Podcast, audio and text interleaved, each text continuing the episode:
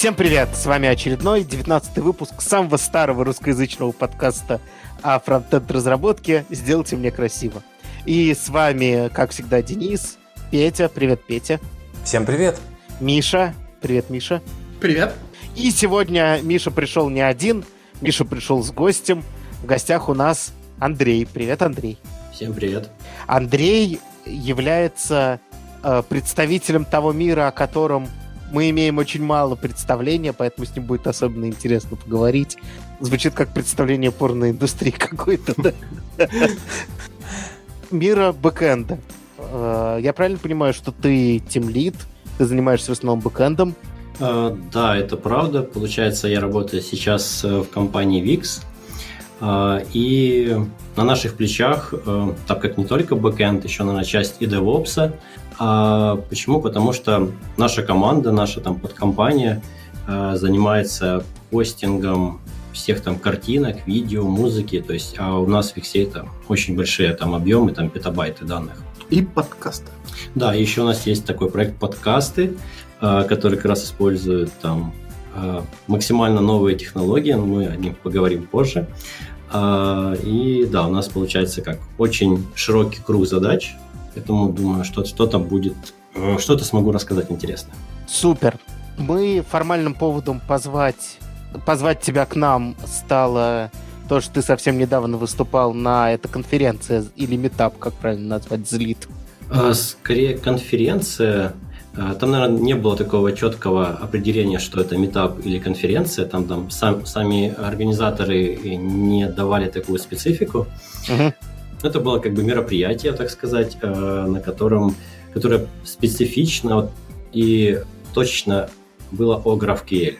Это uh-huh. была какая-то там одна тема, а, а это было полноценное, полноценное мероприятие, которое с монотемой. Это прикольно. Но я бы скорее сказал, что это конференция, потому что, э, да, была монотема, но зато были доклады не очень короткие, были панельные дискуссии, то есть обсуждения между сериями докладов. То есть это скорее характерно по формату для конференции. Но это не так важно, по большому счету. Миша, у тебя был мега-интерактив, прежде чем мы перейдем к серьезным темам. Да, после нашего выпуска про скрам э, мне написал один наш слушатель, и попросил немножко объяснить вот какую тему. Э, представьте себе, что в компании есть какой-нибудь менеджер, который хочет сделать какой-то продукт, который заработает кучу денег. И он идет к одной команде, та решает его не брать, идет к другой команде, та решает его не брать, идет к третьей команде, им тоже неинтересно. Что же делать менеджеру? Спрашивает наш слушатель. Хотел э, в двух словах прояснить вопрос. Мне тоже переслушал подкаст, кажется, мы его плохо раскрыли. Смысл в том, что да, в скраме как будто бы все решает команда, но она отвечает на вопрос «как?». Менеджер отвечает на вопрос «что?». То есть бизнес, представленный менеджером, все-таки стоит во главе угла. И делать э, какой-то продукт или нет, команда решить не может. Но как его делать, какие технологии при этом использовать, это все уже зависит от команды в скраме. Кажется, это, это весь мой ответ, да. К сожалению, то, что ты говоришь, менеджер немножко сбивает, потому что именно поэтому кажется, что менеджер ничего не решает, потому что менеджеров в скраме по сути нет. Ну, продуктовый менеджер, предположим. Есть продукт-оунер, а когда ты говоришь продукт оунер то этот вопрос становится смешным. Вот у нас есть продукт оунер но он приходит к одной команде, ему говорят, не будем делать. Он приходит к другой команде, ему говорят, не будем делать. Он такой говорит, ну, тогда знаете что, не будет зарплаты. Ну, то есть это, это просто звучит странно. Понятно, кто тут первый. То есть все наши разговоры это про то, что понятно, что всегда продукт-оунер диктует. Его воля настолько сильна, что всегда обсуждается только способ на него влиять или на процессы, которые он диктует, влиять. Именно поэтому мы так диспропорционально говорили о движении снизу вверх, потому что сверху вниз довольно понятно, что происходит. Все, все хотят делать круто, красиво и зарабатывать деньги. То есть, если мы про это не сказали, ну вот имейте это в виду первой нашей темой давайте мы обсудим stack, раз у нас есть представители всех полюсов от фронтенда до до бэкэнда и даже чуть-чуть менеджеры у нас тут затесались. Не буду говорить, кто, но это Андрей. А, статья, э, статья, в которой поднимается вопрос, что, собственно, означает быть фуллстеком. Расскажешь в двух словах, Миш? Да, важно, что она на CSS Tricks, поэтому могут быть какие-то перекосы. Э, я расскажу, наверное, о главной мысли, что да. существует огромное количество технологий, на которых можно всякое писать, и тот же веб. Автор упоминает, например, StackLamp, это Linux, Apache, MySQL и PHP, и в нем значение э, фуллстека будет совсем другим, чем там, например, в минстеке. Ну, то есть и там, и там это значит примерно одно и то же, что ты можешь что-то написать на сервере, что-то написать на клиенте, и в конечном результате один человек может сделать продукт целиком и не разбивать там на кучу разных команд. Есть и другие всякие э, подходы, например, дизайн-система TypeScript, Apollo React. Это то, что сейчас, сейчас называется Star. Есть всякие серверлес-системы. Два full-stack разработчика могут иметь э, точки соприкосновения ну, практически минимальные. И то, что там, например, 10 лет назад называлось full-stack разработчиком, сегодня уже вряд ли так будет называться Просто таки они машут друг другу по разные стороны HTTP запроса. Да, да, совершенно верно. То есть, э, например, раньше мы все рендерили на сервер-сайде, а сейчас э, может быть вообще сервер-лес. То есть у тебя есть какой-нибудь какие-нибудь лямбды, да, или uh-huh. э, или как, какие-нибудь там другие сервисные решения. Я забыл, как это гугловское называется. Firebase, вот. Или Firebase.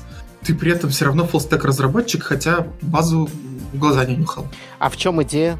Вот ты говоришь, основная идея, ты сказал. Я хочу сказать про основную идею. В чем идея? Что разные, что это слишком разное означает? Да, слишком разное означает, и этот бейдж ничего не значит, и может... Э, ну, значит слишком разное, или может не значить ничего, и нечего гоняться за всякими бейджами, нужно учить разные технологии. Потому что гордыня — это грех. Да, вот большими буквами гордыня — это грех, я забыл сказать, да. Это, собственно, основная идея. Еще в статье куча фотографий блинов, они намекают на стек из блинов, а стек в случае разработки — это внизу лежащие базы данных, потом лежит бэкэнд, потом лежит наш фронтенд. Вот такая стопочка. Потом еще клиент может лежать, типа фронтенд. Это же тоже два, два блина. Угу. Вот. Да, блины, это важно. А, Андрей, а что, что, вот когда тебе говорят full stack, или ты, ты вообще когда-нибудь нуждался, вот, э, у вас вообще есть full stack разработчики в VIX?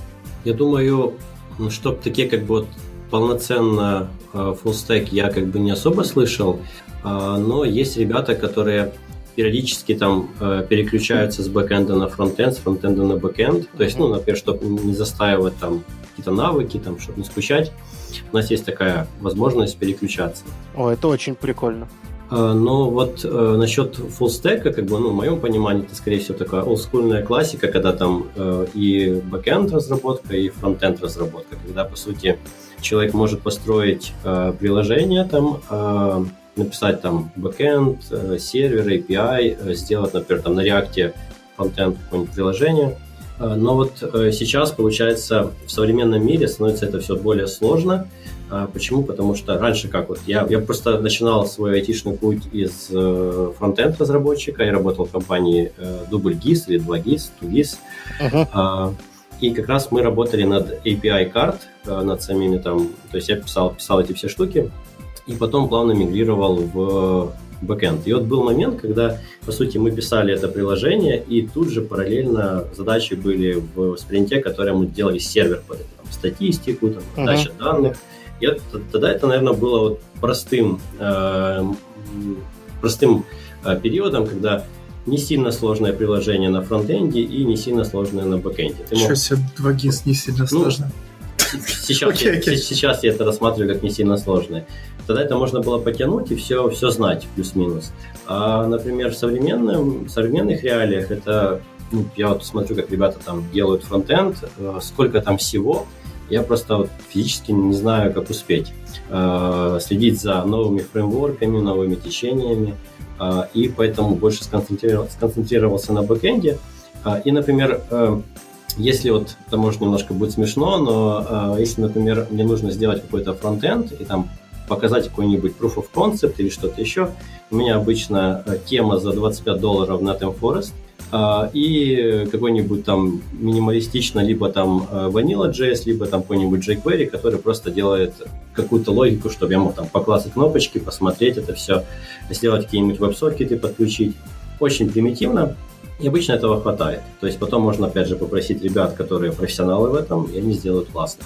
Поэтому вот сейчас, наверное, у меня такое вот отношение, наверное. То есть в целом ты считаешь, что слишком слишком много всего стало, чтобы ты мог быть фуллстеком, если ты хочешь делать все части на топовом уровне? Думаю, да, потому что ну, это реально вот даже в бэкэнде сейчас э, в современном, чтобы там следить за трендами, там, пробовать, экспериментировать, как бы развиваться, то не всегда хватает времени. А если брать еще и фронтенд, то, не знаю, это когда нет личной жизни, когда э, тебе просто скучно, и ты живешь только этим, тогда, наверное, это реально. Но это, думаю, не все люди будут готовы э, тратить столько времени на освоение полного цикла разработки приложений.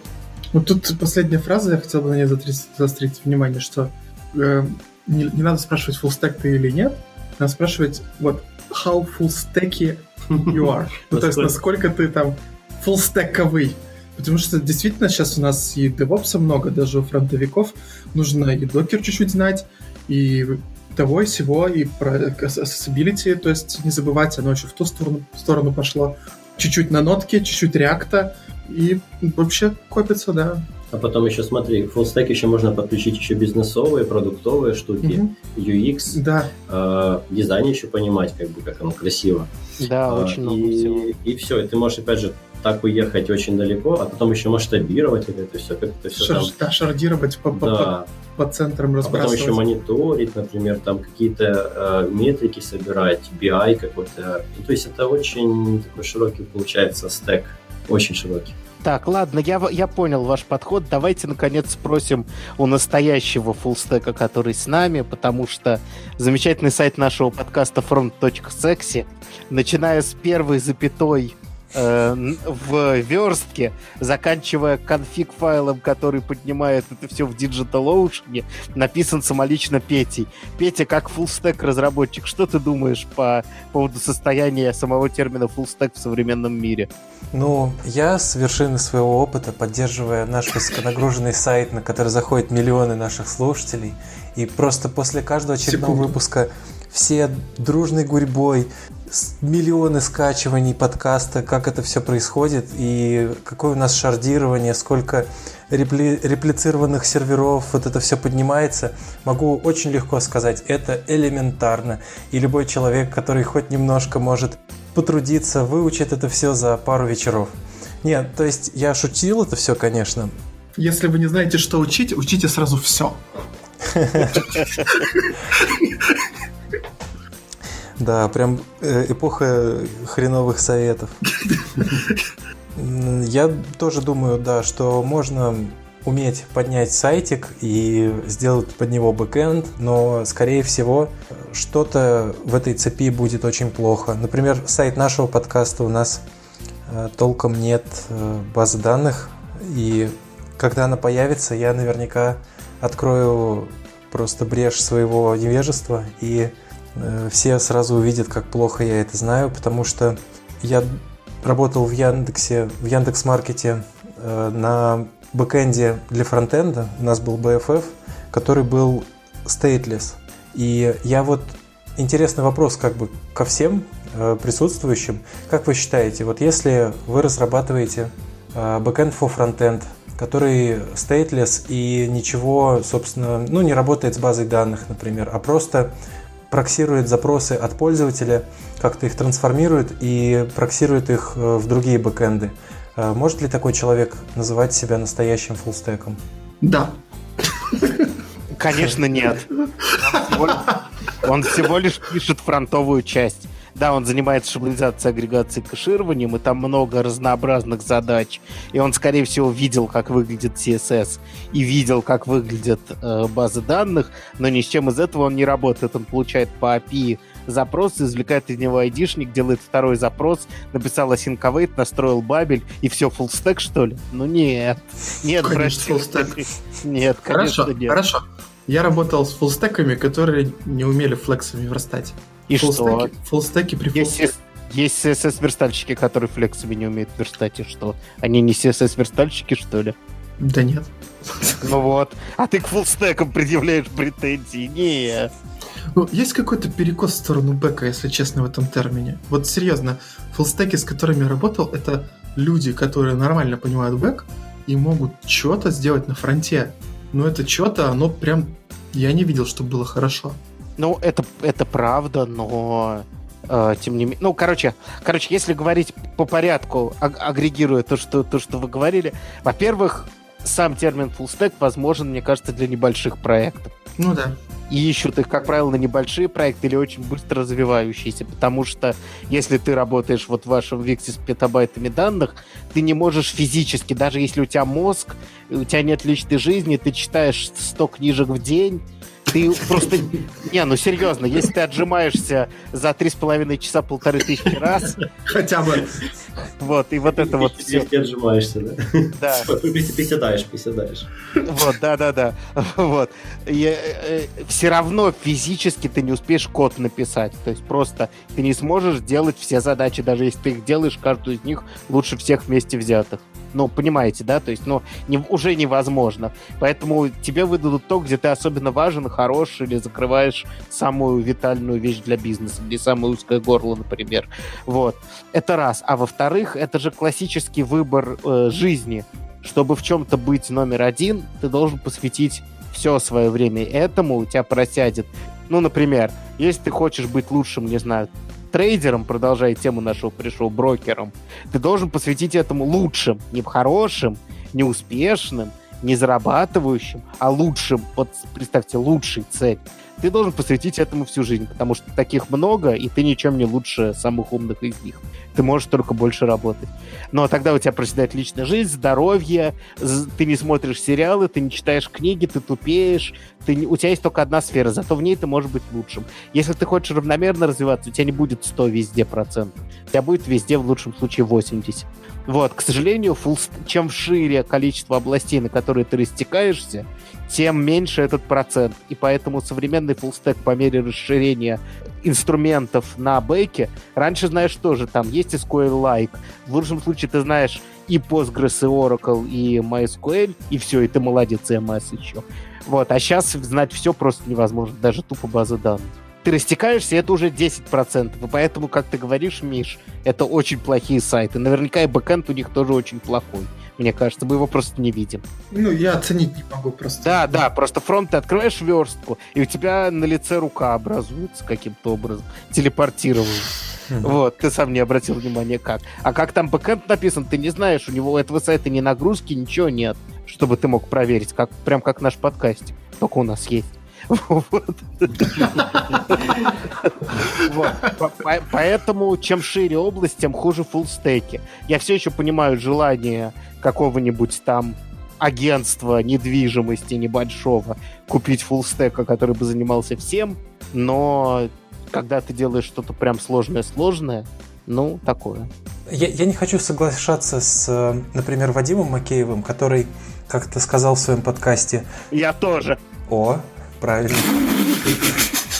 Э, Вадим Макеев однажды сказал, что подходил к таким вот фуллстекам, которые слишком сильно выпендривались, и задавал им там какие-то вопросы, что-то по верстке, наверное.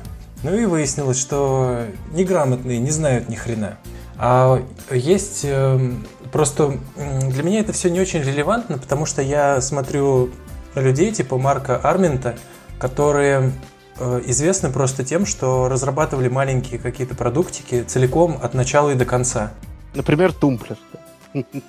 Я могу легко представить человека, который на таблицах э, сверстает, да, не очень крутой с технической точки зрения фронтенд, но э, с помощью Query, например, позаботиться об экранах разных размеров действительно, может быть, там в каком-то смысле это будет не идеальный э, фронтенд, но это будет функциональный сайт, который будет работать.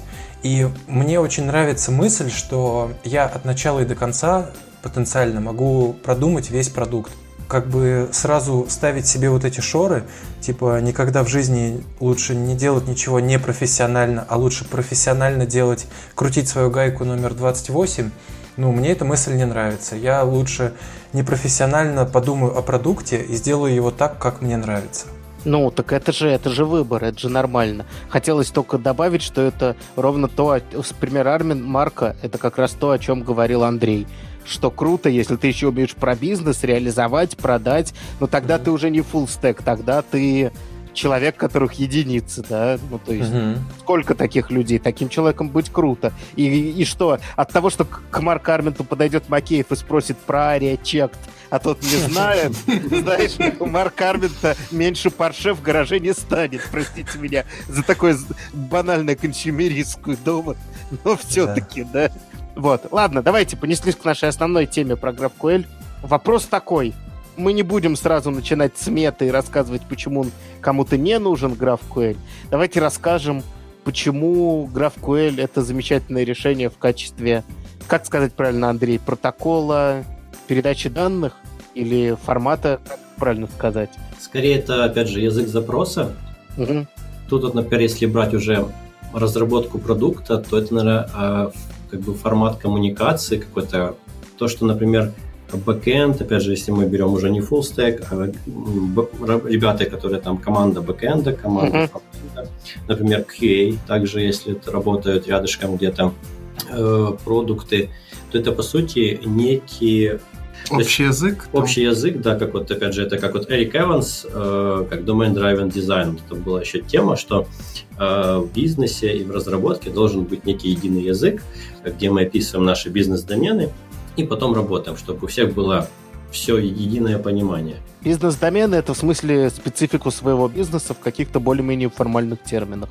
Да, то есть, опять же, как, например, некие как бы составные части. Опять же, если взять, например, интернет-магазин, то это, опять же, там товар, это категории, это там ордера, это инвойсы, то есть то, что мы можем выделить какие-то вот э, такие структуры. Домен — это предметная область, обычно по-русски. Да. Угу, угу. А, да, и получается, что, опять же, если как бы вот когда был у нас больше там REST или какие-то другие API, то почему-то никто об этом не задумывался и делали как, как, как получится. То есть обычно там начинался с бэкэнда, кто-то там, о, нам нужно там отдавать такие-такие данные, и мы вот с этого и начинали.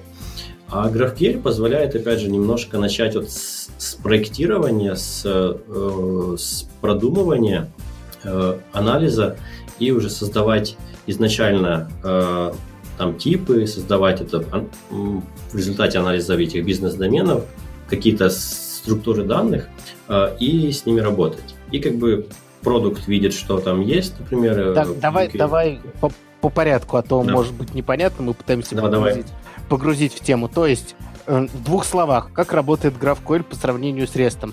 Если REST это у нас просто ручка, в которую ты можешь передать какие-то query параметры, и она тебе что-то вернет. В случае классического реста у тебя э, определенным образом генерится URL, генерится, как, как ты добавляешь дополнительный query в запрос, определенные методы HTTP-шные, с этим все знакомы. Если ты хочешь книги, ты обращаешься за книгами, за списком, за списком. Бывает по-разному. Вот. А в случае GraphQL принципиальные подходы какие? Во-первых, у тебя один endpoint, как правило. Ну, в общем, Угу. Не как правило, всегда, в общем-то. Можно, конечно, совмещать это дело, но классический пример — это один endpoint. Этот один endpoint содержит в себе э, именно до, э, предметную область, то есть целый набор, описанную схему, по которой он работает, ну, если вот так упрощенно говорить, э, которая описывает типы, которые можно получать с этого endpoint, их связи и способы их изменения, и, полу- и изменения и получения по-моему, так, да? Да, и еще нотификации о их изменении. Да, то есть получается, что, грубо говоря, с помощью вещи, которая GraphQL, ну, обычно Playground он называется или как-то так, э, ты можешь, грубо говоря, иметь один единый интерфейс, который заодно является и Playground, где ты можешь попробовать запрос, и тем, что э, документирует, по сути, что именно ты можешь спросить у этого эндпоинта. То есть, вообще говоря, совершенно... Можете ли вы себе представить, что не заглядывая ни в какую дополнительную документацию, а просто открыв endpoint в браузере, вы можете увидеть все возможные... Ну, всю структуру всех данных и понять, как именно запросить пользователя, где у него будет лежать юзерпик, в каком поле, как он будет провязан со своими постами, тегами и всем прочим. То есть, ну, по-моему, это очень крутая вещь. Угу. При этом еще есть классная, э, классный момент, что э, очень строгая валидация и очень строгое описание типов. То есть получается, что ну, уменьшается возможность, например, сделать ошибку при запросе или при получении данных получить какую-то неожиданную информацию там или каких-то полей не будет, например. Да, то есть по, по сути это описание уровня TypeScript интерфейса, то есть, когда ты описываешь, что ты ждешь от объекта, какие у него поля, что в этих полях лежит. Там может лежать какой-то примитив, массив или другого типа объект, ну или массив этих объектов. Это все описывается и, соответственно, строится. Для тех, кто работает с TypeScript и строит интерфейсы на все свои ручки. Представьте, что теперь этот интерфейс описан у вас не только в вашем интерфейс TS, да, TS они обычно называются. DTS. DTS, да. Но еще и э, на бэкэнде ровно такой же типизационный интерфейс есть. И это, мне кажется, реально очень крутая вещь, потому что а, ну и при этом э, плюс в том, что вы можете запрашивать за счет того, языка GraphQL под множество. То есть, например, если вам нужна только часть из этой информации, вы можете запросить только часть.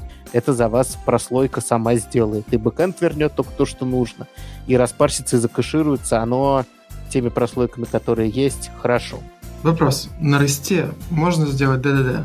На росте можно договориться о контрактах при помощи там свагера или еще какого-нибудь протобафа. На росте можно перечислять поля, которые ты хочешь получить с бэкэнда, чем ввести какой-нибудь query parameter fields. Угу. И на том же злите, то, что я смотрел, когда сравнивали, сравнивали плохой REST, плохо реализованный без этих всех возможностей, с GraphQL. Ну, хорошо реализованный REST, кажется, покрывает все, о чем вы говорите. Конечно, он это все покрывает, но ты все это должен сделать. А в GraphQL это все, если у тебя есть GraphQL, у тебя всегда есть договоренность, у тебя всегда есть возможность запросить часть поля, у тебя всегда есть там ля-ля-ля-ля-ля. Там нельзя ни, этого не сделать, это все идет из коробки. Тут еще мы немного забыли про один момент, который вот, то, что не покрывается э, рестом, даже хорошим. Что, например, э, мы можем еще запросить э, не только наши там объекты, которые нам нужны, а еще запросить объекты, которые связаны с ним. Например, возьмем там интернет-магазин. Мы хотим mm-hmm. отобразить на странице там список категорий mm-hmm. и, например, какие-нибудь превьюшки. Там, например, по 5 товаров, э, аватарки их там какие-нибудь. И, по сути, можно одним запросом сказать, так, мне нужно э, список категорий и покажи мне, пожалуйста, э, товары, там, как сделать запрос прям ложенный, описать, что, типа, покажи мне там товары, лимит там 5, и мы получим еще некий массив из товаров, только title и, например, только э, аватары URL. И все, получается, что для того, чтобы сделать подобную, э, подобный хинт с помощью REST, если он правильный, э, так как мы описываем ресурсы, нам нужно будет сделать, например, там, если у нас 20 категорий, э, и, например, там какое-то количество товаров, нужно сделать большое количество запросов. Нет, ну два. То есть э, тебе нужно сделать запрос по категориям, угу. и потом ты делаешь запрос в товар в этой категории. Ты можешь сделать товары. То есть в плохом росте у тебя есть только слэш ID. В хорошем росте, росте у тебя есть знак вопроса, ID, и это множественный параметр. То есть ты можешь взять один запрос на много категорий. Нет, в смысле, э, еще раз, это два запроса, если тебе две сущности надо. А если тебе нужно n сущностей, это n запросов. А в GraphQL это все вклеивается. Ну, не совсем. Хорошо. В GraphQL у тебя есть функция, которая возвращает. И для тебя это, конечно, один запрос. Твой клиент ходит один раз. Но под капотом, если он работает не напрямую с базой... В смысле не напрямую с базой? Функция в GraphQL может ходить в тот же REST, может ходить в RPC, Подожди, это ты уже про реализацию на бэкэнде говоришь? Ну да, да, конечно. Да, да, да.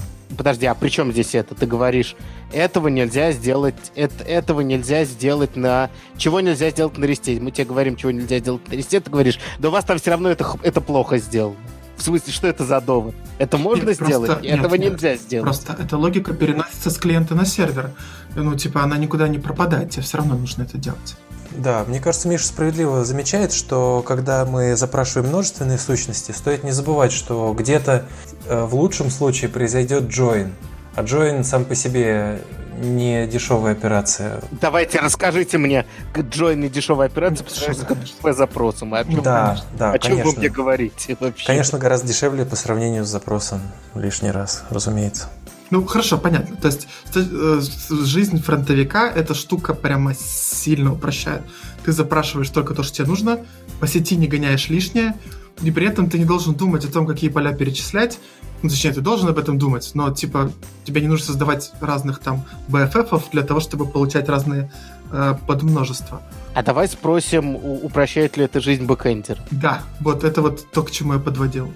Тут, как сказать, уже довольно неплохой инструментарий сейчас есть. И, например, если вот э, нам необходимо запросить какие-нибудь данные, которые там через join доставать, то есть уже большое количество инструментов в стиле там дата-лоадеры, которые там приходят набор запросов SQL, по сути, там, и мы их собираем в одну кучу, такой удобный, красивый, там, один или два запроса э, с джойнами, и достаем это одним, э, одним скопом, и опять же, так как к нам приходят еще поля, которые нужны э, фронтенду или клиенту, то мы также, например, говорим не select звездочка, а select эти конкретные поля, mm. которые, которые от нас хотят.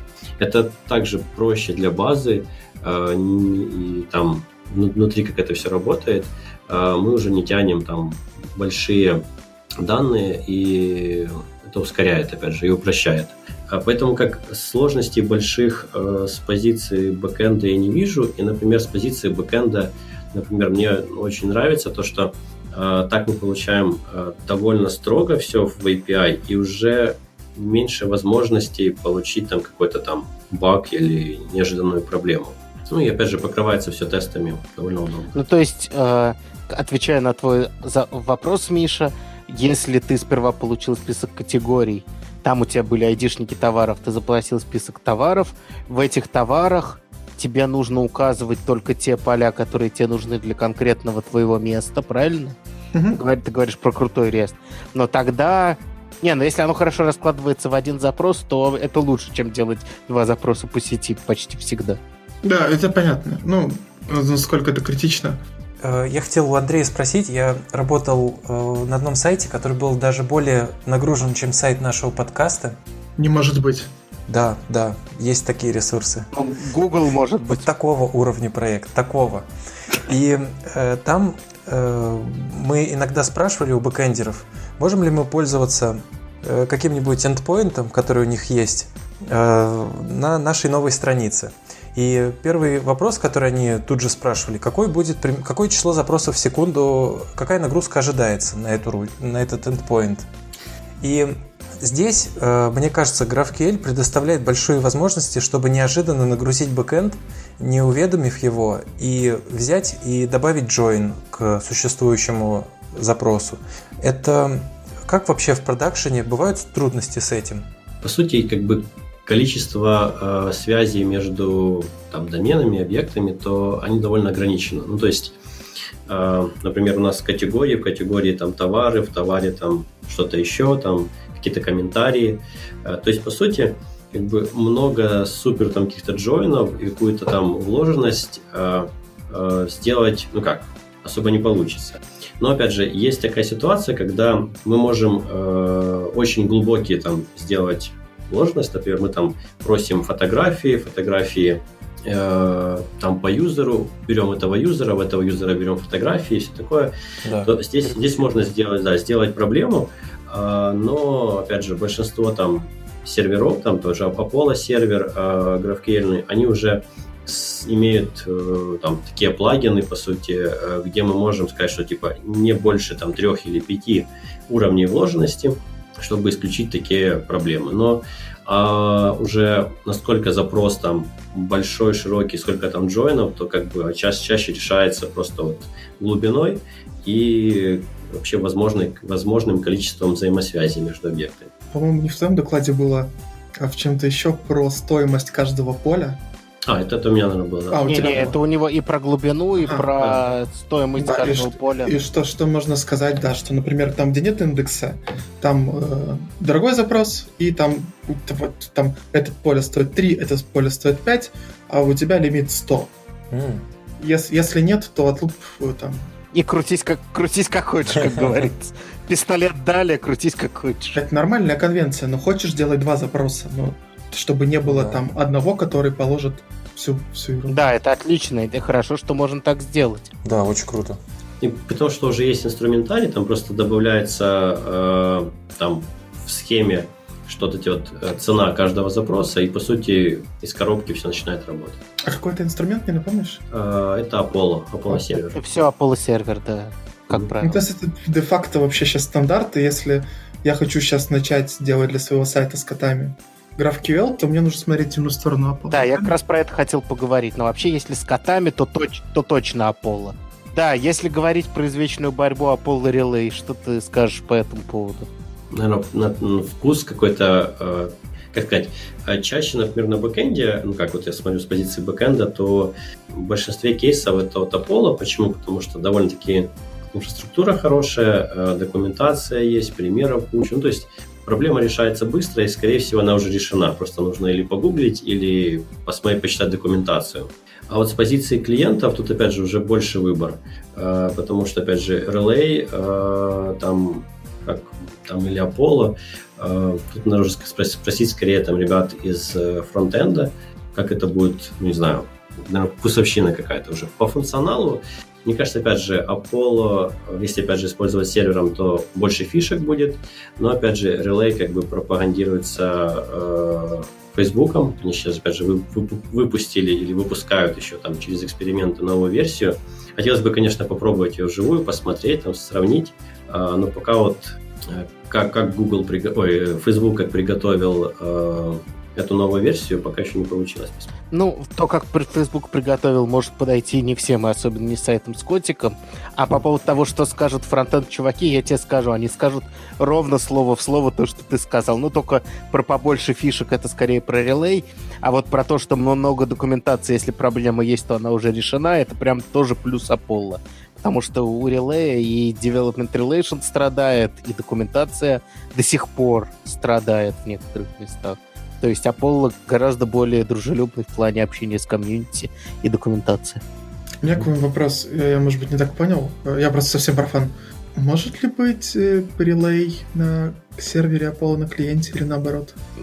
Да, в принципе, да, но некоторые фишки запросов, по-моему, могут не поддерживаться. Я никогда не пробовал такого, но если учесть, что... Ну, протокол-то один. Ну, то есть GraphQL это протокол. Мгм. Да, получается, у нас же как формат запроса он один, да, может быть не поддерживаться какие-то там оптимизации, э, там кеширование там есть, разнообразные там По батчинги. фрагментам, да, Да, разные. там, то есть там есть такие тонкости, э, но опять же э, осно- основной типа флоу, который там, например, можно прям даже вот с, с- с, там, не знаю, с какого-то постмана сделать запрос, оно будет работать одинаково. То есть получается, что у нас как, как бы спецификация э, самого GraphQL, она поддерживается э, независимо от того, как это имплементировано. Как я понимаю, что можно и без Apollo, и без... Без проблем. Ну, то есть без ничего писать ванильно, просто поддерживаешь сам эту Е- спецификацию. есть всякие GraphQL fetch, которые Мгм. просто все, что они делают, это твой запрос раскладывают, передают, и очень простенько парсят ответ. Все. Прикольно. Да, и тем более, что, опять же, есть же ре- референсная э, имплементация от э, Facebook, э, GraphQL э, сервера JS. -ного. То есть, и по сути, как бы эти все Apollo, там, GraphQL Tools и все остальные, они, по сути, ее используют как dependency и уже над ним делают настройку. То есть, как бы особо ты можешь прямо взять ее, эту штуку, там, ее обернуть под свои нужды и использовать. Да, ты можешь хоть, хоть Go написать, просто тебе много писать, при- ну, на, на чем угодно, просто тебе придется писать, там, некоторые вещи реализовывать. Поскольку есть разные э, провайдеры бэкэндов, то есть, когда ты просто им загружаешь файл со схемой, они тебе дают endpoint, в который ты можешь теперь пушить по определенным договоренностям, там, мутации, добавлять свои файлы и все такое, ну, добавлять свои новые записи и все такое то они тебя никак не ограничивают на клиенте. Ты можешь к ним подконнектиться абсолютно с чего угодно. Вот. То есть в этом плане полная свобода. Окей, э, я хотел бы еще один вопрос задать, если можно. Э, Значит, э, вы сказали, что нужно писать схемы, и это строго типизирует взаимодействие клиента и сервера. Мгм. А Есть ли что-нибудь, э, вот я использую TypeScript, есть ли что-нибудь, чтобы не писать это два раза? Потому что, как я понимаю, мне придется писать, написать схему для э, GraphQL и отдельно писать тайпинги всего, что мне нужно на моем, на моем ноде или у меня на клиенте. Э, есть какой-то способ эту работу делать один раз? Да, конечно. То есть, опять же, тут есть, знаешь, такой тем, несколько лагерей там. Э, кто-то, например, любит писать э, тайпинги с э, в TypeScript, а потом это генерить. генерить, да, эти схемы там, может даже в реал, как бы в реал-тайме. А есть наоборот, кто пишет э, схему и по нему уже там дальше там производит. Там, опять же, есть NPM-пакеты, там э, GraphQL to TS или что такое, э, и они, по сути, как бы могут тебе типа GraphQL создавать тайпинги TypeScript. То есть это все есть, и опять же, там на разных языках. Ну, то есть, как бы инструментарий там довольно-таки широкий. А, и, опять же, даже там на разных, там на Go я видел, на Python даже такие же вещи есть, которые уже там а, создают там некие схемы там для языка, чтобы там как-то валидировать еще. Ну, то есть, очень, то есть, очень... грубо говоря, там джавист нагенерит из этого свои джавовые классы, угу. э, JavaScriptист нагенерит себе DTS-ки, и будет един, ну, единая точка правды, и у каждого будет строго типизированный протокол для общения с клиентом. Что-то похоже на протобаф, как вот mm-hmm. сейчас вот тоже используется, что как бы некие общие... Кстати, с протобафом тоже есть еще момент, что можно еще протобаф э, из э, GraphQL и граф... из протобафа GraphQL. То есть, ну, это бэкэндная тема протобафа, нам на фронте это все так. То есть это, опять же, э, похоже, поэтому как бы если есть какое-то описание, там, например, то, что вот есть формат, как описывается, есть там название, там именование там поля и тип его, тут можно опять же как-то его конвертировать в любом случае. Крутяк. Да, если учесть, что у графкоильного endpoint иногда, я не знаю, это в спецификации или нет, схему получить. Э, да. Вот. То ты можешь включить это в свой CI. То есть, грубо говоря, ты убеждаешься, что там то, что ты прописал в каком-то конфиге, ты берешь из него схему, генеришь эти тайпинги и убеждаешь, что они у тебя актуальны. И по ним прогоняешь на корректность. То есть, например, если на бэкэнде кто-то поменял в этой ветке, что теперь там возвращается не стринг, а number, то ты получишь у себя при комите сообщение о том, что... Да, упали тесты на фронте. Это да. круто. Это вот это вот, ну, то есть, совершенно, вот единый источник правды и то, что это настоящая схема, куда смотрят оба, позволяет вот хотя бы вот такие прикольные вещи иметь у себя. Избегать очень многих ошибок.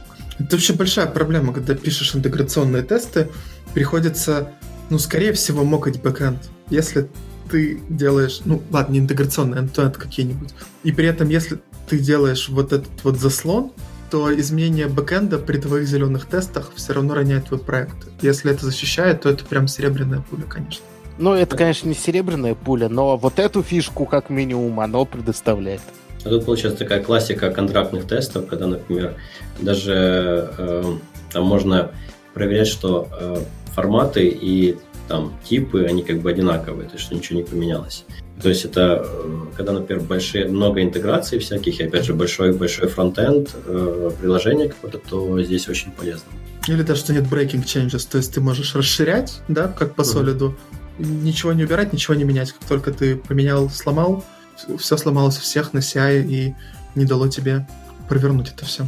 Ну, в идеале, да, как минимум у тебя есть возможность это проверить. Это круто. То есть, э, скажем так, эта возможность, опять же, вот просто твой вопрос про REST мне это напомнил, возможность убрать очень много договоренностей просто в код. Это прям приятно. Ну, как TypeScript, грубо говоря, он же убирает договоренности. Uh-huh. Не просто мы считаем, что в int to string передает int, а типа все, сорян. Типа тебе все упадет, что только можно, если ты что-то не то сделаешь.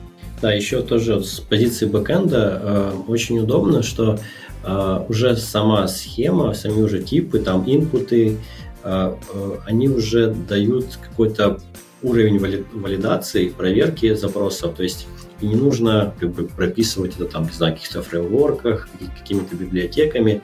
То есть уже ты раз описываешь эту схему, и уже там прям включается сама валидация. А тем более, если использовать какие-то кастомные типы, э, то, вернее, кастомные скаляры, а, то, например, если там говорим, это email, uh-huh. уже при э, запросе там, и передаче этого, там, этого поля, то мы проверим внутри, что это email. И под, подключаешь просто скалярный тип, типа NPM пакет, и у тебя уже автоматом работает это все. Ты просто говоришь, это email, и все.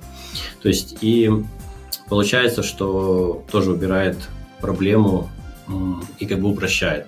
Ну да, получается, что есть источник правды, это email, по ним мы там э, генерим для валидации какую-то схему, по ним мы генерим тайпинги. Мгм. Получается, что, знаешь, это классическая штука валидация на клиенте против валидации на сервере.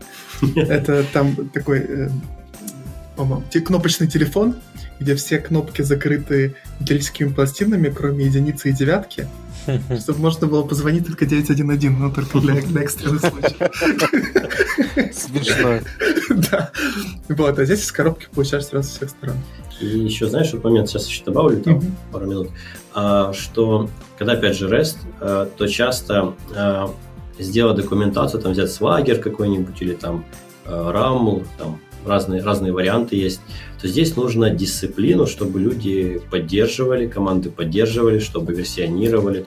Ну, часто, часто нет таких а, инструментариев, что, например, ты там где-то прописал а, объект респонса, и он точно будет соответствовать тому, что у тебя документация. Бывает, ой, мы забыли там добавить Да, какую-то да, да. штуку, ой, там уже не up-to-date, и получается ценность документации такой теряется, и уже доверять ей нельзя. А здесь, по сути, у, У тебя нет шанса. Да, С у тебя- нерабочей схемой у тебя нет да, шансов взлететь. Документация, прям она, э, там даже вот в Apollo есть такая штука, там Play Playground, если не ошибаюсь, она прям фетчит каждый там сколько-то там секунд, две секунды, а, а, схему, которая вот будет up-to-date у тебя.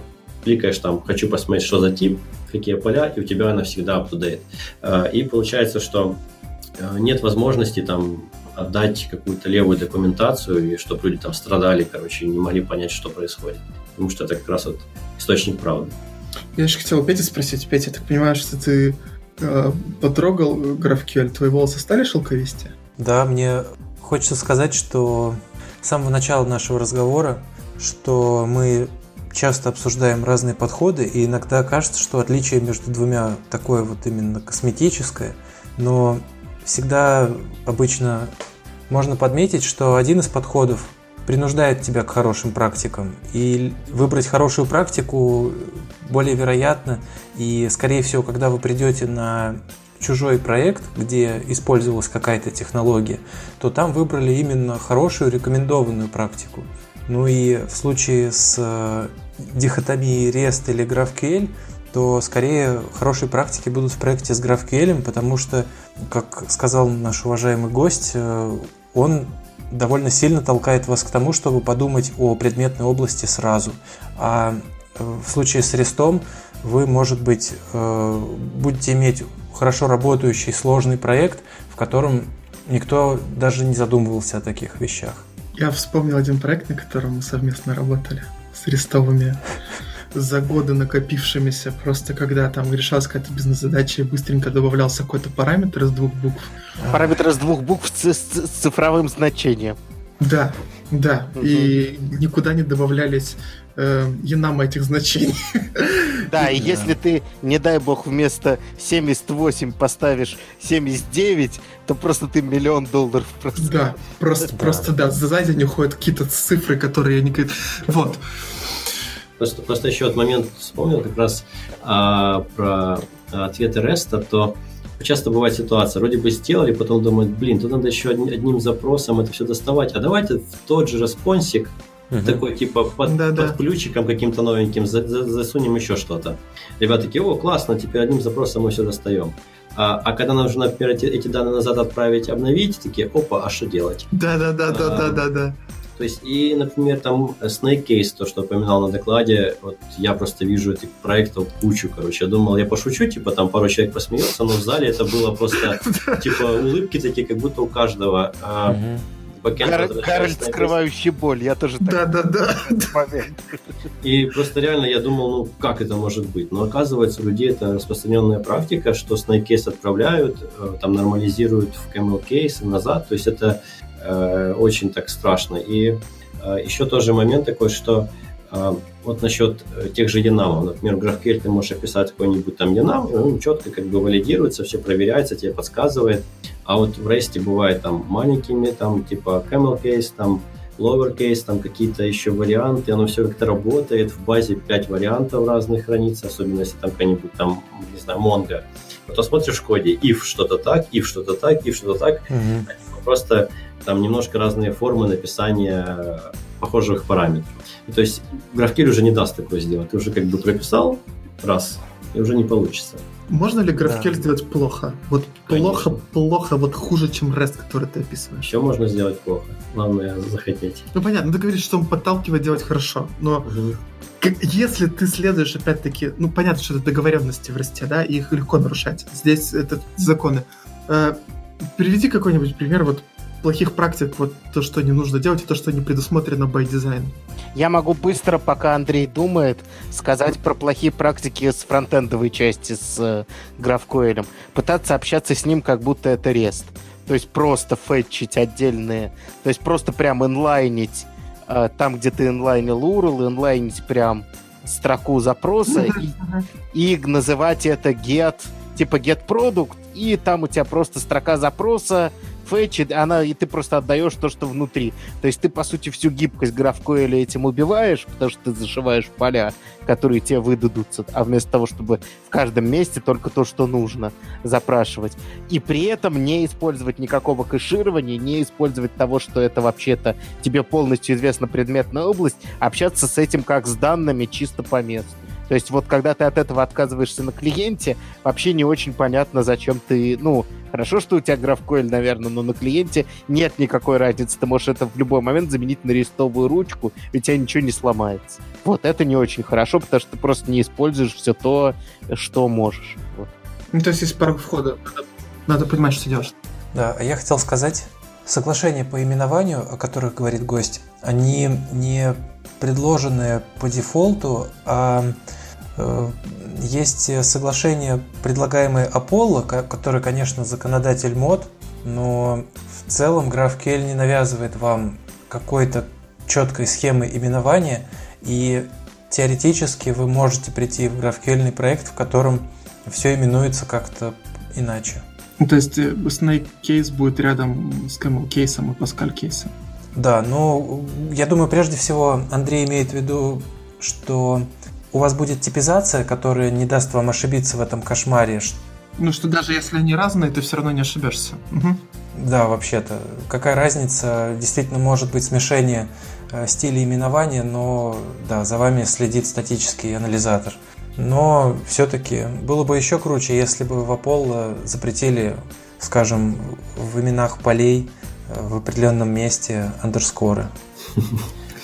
Ну, кстати, вот да, вот эта трансформация данных это явный выстрел в ногу. То есть, ну, назвать со Snake кейсом, а потом все это трансформировать туда-обратно, это прям плохо. Если ты спрашиваешь, как плохо сделать. Еще, кстати, можно напрямую сгенерить э, GraphQL типы по базе данных, по базе данных, по табличке. О, вот я как раз хотел сказать, что можно сделать схему слишком абстрактной. Property, field, потом из них очень сложно собирать, собственно, сущности, и тогда у тебя каждый запрос превратится, по сути, в очень неудобный SQL-запрос, когда ты говоришь, типа, get property, там name передаешь name, fields передаешь там, и там у тебя уже, соответственно, никаких ни подсказок, ничего не будет, никакой схемы там не будет, потому что все абстрактно. Ну, короче. Ага, то есть так можно. Ну, конечно, можно вместо, вместо enum можно сделать То есть можно не использовать enum, можно использовать string и огрести все те же проблемы. Что у тебя пять разных видов. Окей. Хорошо, теперь это хотя бы на правду похоже, а то Еще слишком знаешь, хорошо. как бы, что можно сделать? Там есть такой тип, э, скаляр, вернее, JSON называется. То есть А, все, просто... дальше, не- дальше не Да. рассказывай. Дальше все понятно. У, у Миши большая фантазия, он уже понял все, что можно на говне. Ну, в этот JSON тоже можно положить одну строку и целиком HTML. Что угодно. Ну, ну, сам, самая большая И проблема, валит. знаешь, когда там, например, ты там делаешь ID и там э, дата, и Мгм. там JSON. И получается, что как бы зачем тебе GraphQL? Тогда уже, блин, возьми да REST делай. Ну да. Да даже не REST, просто Да, то есть... э, что там бывает, кроме REST? Еще вот, кстати, тоже вот в чем, э, в чем момент вот сравнения REST, вот сейчас вспомнил просто REST и GraphQL, очень такой важный, что там э, в REST тяжело работать с какими-то вот операциями, например, нужно там publish, unpublish, там э, что-то like, unlike, типа там, как эти все делать э, операции, например, как, как сделать в росте, например, красиво, чтобы, например, там publish чего-то. Это как бы какой-то уже глагол, это уже какое-то какое действие. То есть у нас как бы сам REST не предполагает таких действий. А, и поэтому, а вот в GraphQL это очень классно ложится, ты делаешь мутации, описываешь очень подробно, как тебе нужно, и э, ребята с фронта ну, наслаждаются. Если у тебя publish and publish, то это, скорее всего, изменение флага. Published, не published. Да, и это, это скорее, апдейт, кажется. это, скорее всего, апдейт а, просто, да. Да, но смотри, не, не бы, всегда. Не всегда, да. То есть иногда бывает, что типа publish это типа некая операция, которая запустит, например, асинхронную задачу. Ой, ну это понятно. Ну, да. хорошо, а в GraphQL что? Там же это чистые функции, это и вот твоя мутация, о которой ты говоришь, она что, если она тоже запускает синхронную операцию? В смысле, она может, например, если у тебя, предположим, так устроено, что у тебя где-то лежит таблица published ID, она может туда добавить или убрать этот ID, а тут поменять, соответственно, флажок этот. То есть она консистентность эту поддерживает. Мутация все, все способна менять. У нее весь стейт доступен, она все меняет. Да, или тем более, например, если у тебя какой-то есть э, очередь задач, а ты говоришь, типа, вот там паблиш с такими-то данными, она забрасывает э, таску, например, в эту там очередь или там и возвращает тебе айдишку этой mm-hmm. задачи. Ты потом можешь типа с ней работать. И получается, что э, в Росте это как-то будет там, например, там типа а там actions обычно делают там. Ой, ну да, это, это, это, это понятно, это дорого. Как бы, оно, оно не, не совсем как бы красиво смотрится, не совсем как бы в в канонах REST, так сказать. А здесь оно как бы нативно, красиво, ты можешь прямо писать. Вот, например, э, как бы там опять же есть рекомендация, что типа максимально разделять эти мутации, чтобы они были простыми, понятными и не было там какой-то вариативности. И чаще, опять же, на, на, на фронтенде потом ты, по, опять же, по клику кнопки делаешь какую-то операцию конкретную. Думаешь, там 2-3 запустить, да, мутации, да, например, чтобы они были да. атомарными? Да, то есть это, опять же, упрощает и э, как бы и для каждой из этих э, мутаций ты можешь описать отдельный тип, input какой-то, который будет принимать, и опять же строго его описать, чтобы там это вот обязательные поля required, а это типа опциональный. Ну, у меня ассоциация больше всего на Redux Action похожа, да, господа фронтендеры? Вообще, да, сейчас, сейчас мы про это скажем. Вот скажи, а, Андрей, тебе же в целом GraphQL скорее нравится, да? Ты про него и доклад. Кстати, мы ни разу не упомянули доклад, а почти все эти темы, которые, про которые говорит Андрей, если вам хочется на код посмотреть, обязательно посмотрите на доклад, мы ссылку дадим. Мне кажется, это очень хороший обзорный, э, четкий доклад, в котором все очень правильно сказано. Спасибо, крутая реклама. Вот. А давай теперь сделаем вот такой заход. Тебе GraphQL скорее нравится, ты про него доклад делаешь, правильно я понимаю? Да, думаю, да. Скажи, пожалуйста, какая вещь, э, помимо того, что ты ну, просто подошел, изучил инструменты, все такое, в какой момент он тебе себя продал? Вот есть какой- какой-то такой момент, когда ты понял, что ты хочешь его использовать? Что это было? Скорее, наверное, его строгость и однозначность э, описания, э, понятность и то, что документация автоматически создается. Угу. Почему? Потому что э, там был опыт работы с очень плохим рестом, там антирестом, я бы сказал бы, там uh-huh. были все антипаттерны. Э, и когда ты просто вот прикинул, как это можно сделать круто, вот, например, в чистом ресте, ты начал сталкиваться с всякими там вот, вот, типа publish, unpublish, там этими uh-huh. всеми экшенами, uh-huh. а потом как-то так вот еще там смотришь на GraphQL и думаешь, о, а тут вообще все мягенько получается, красиво. А, и, наверное, в тот момент ты просто увидел, что большинство там а, проблем на каких-то больших, там, немного legacy проектах, может, с какой-то историей, то при внедрении оно уже автоматом убирает большую часть, и как бы ты уже и как бы, опять же, показываешь это фронтенд ребятам, там они такие, ого, класс, а ты такой сделаешь. И просто видишь у них счастье в глазах после того, как они э, попользовались э, каким-то таким мега, мега крутым рестом. Э, и, наверное, это опять же какая-то э, общий такой happiness, типа, что у нас там все, все как бы может стать uh-huh. круто. И опять же, то, то, что упоминал, что это возможность исправить ошибки, как бы и э, сделать уже классно, потому что а после какой-то работы на проекте, там, какого-то времени, уже все знают хорошо доменную область, и уже там понимают, как это все должно строиться, связи. и оно как бы мягко вообще, ну, как не даже мягко, типа естественно въезжает людям, и они как бы смотрят, типа, о, это все понятно. И uh-huh. даже человек, который первый раз видит GraphQL, ему просто показываешь схемку, э, там пример запроса, он такой, а, ты тут можно все так типа делать, такой, ну да, и сидит уже пишет. Хотя, опять же, как уже упоминал, у нас продукт спокойно там открывают, пробуют, что делают, э, и это прям для меня было открытием. С рестом у них как-то было не, не, не так легко, а тут они прям кайфуют, играются. Прям как будто бы счастье людей продаешь, ну, а не просто знаешь, какую-то технологию. В этом всем тоже есть, есть проблемы. Там надо, опять же, как бы... Тут еще порог входа, э, позиции бэкэнда. Какой чтобы... порог входа? Продукты фигачат. Смотри, короче, то есть, опять же, чтобы написать, опять же, хороший, хороший бэк, нужно спроектировать все, не допустить ошибок. Э, ну да, кеширование сложнее. Да, кеширование сложнее, да. То есть проверить, что с базой все работает хорошо, что там даталодеры индексы прав, правильно, правильно да, они непредсказуемы. собирают запросы, которые тебе нужны, что у тебя нет этих там э, возможностей тебя хакнуть или не хакнуть, а типа просто положить твой сервер там какими-то рекурсивными запросами.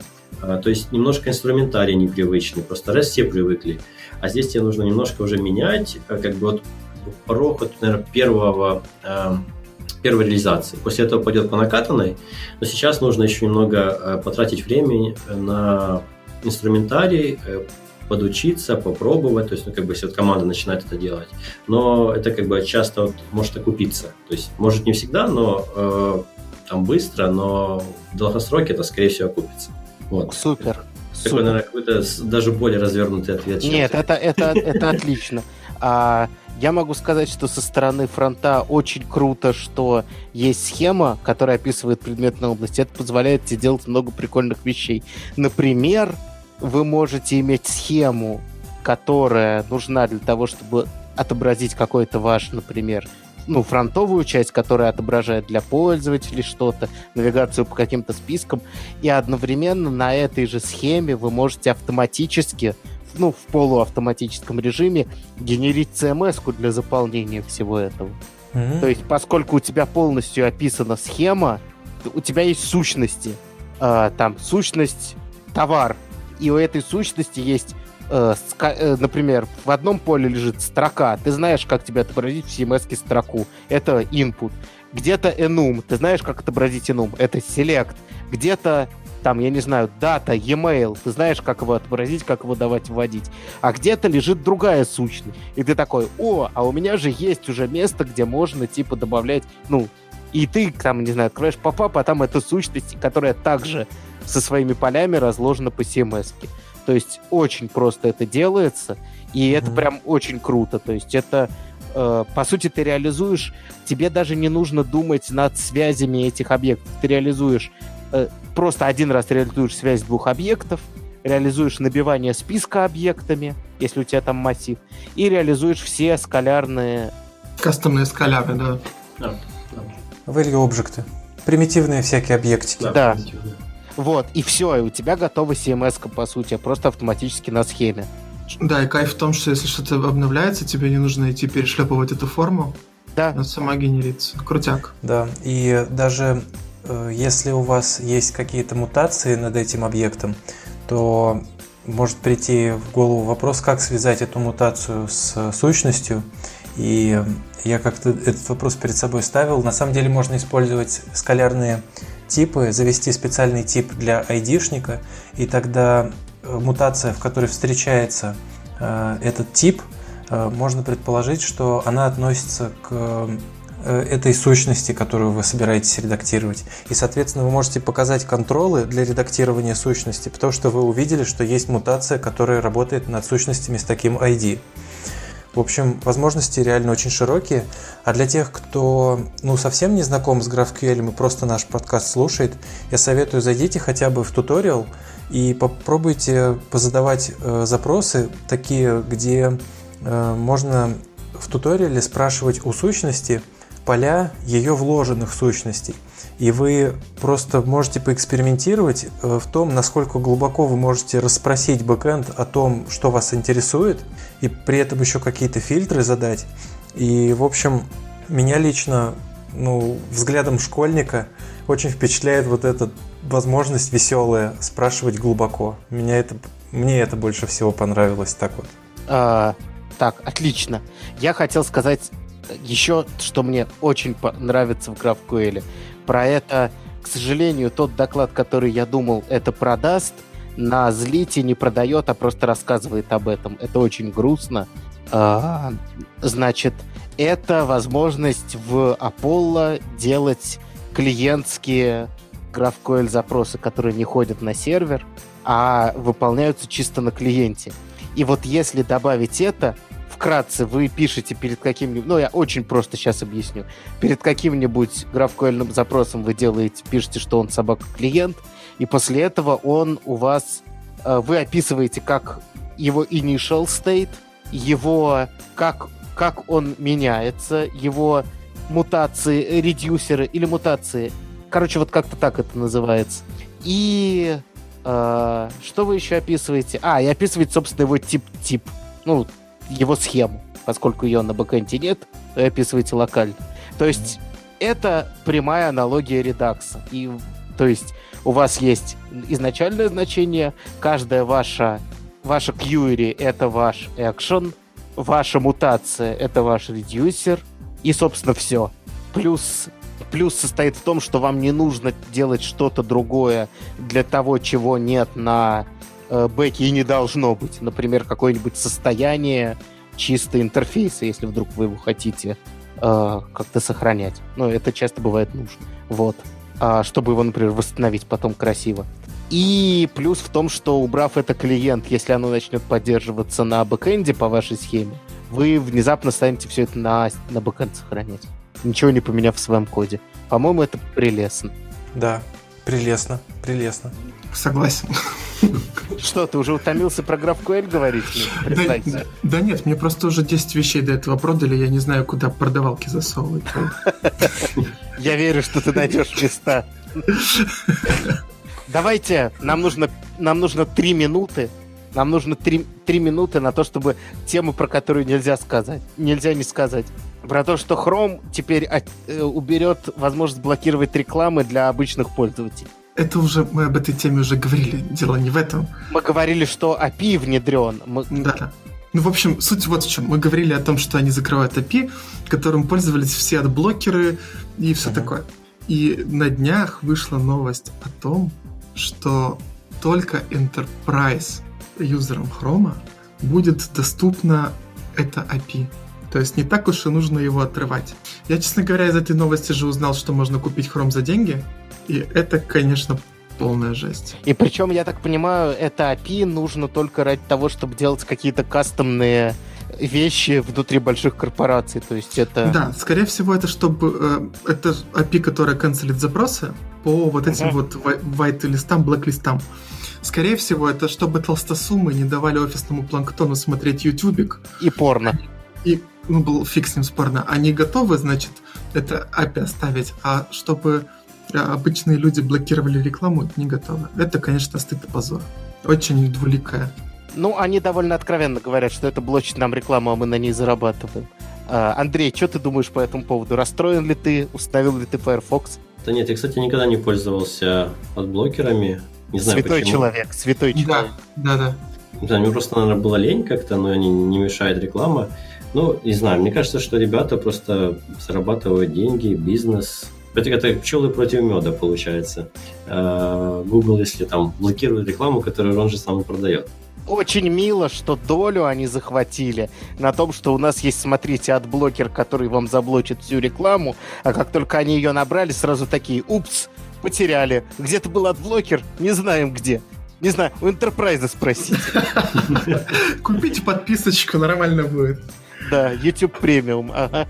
Жестяк. Ну, лично меня, наоборот, это радует, потому что я вижу, как э, монополия начала уже пытаться стричь купоны с э, того актива, который у нее был. И меня лично эта новость радует, потому что, может быть, часть людей из-за такой новости пересядут на Firefox. Рыночек порешает. Подождите, подождите, вы слышите? На горизонте. Что это? Ту-ду-ду-ду, ту-ду. Что это? Гарнисты высыпали на холм. Это же... Опять гарнисты! Это же, это же время либертарианства в нашем подкасте. Девушки улыбаются, радуга, все скачут на единорогах в сторону Fire...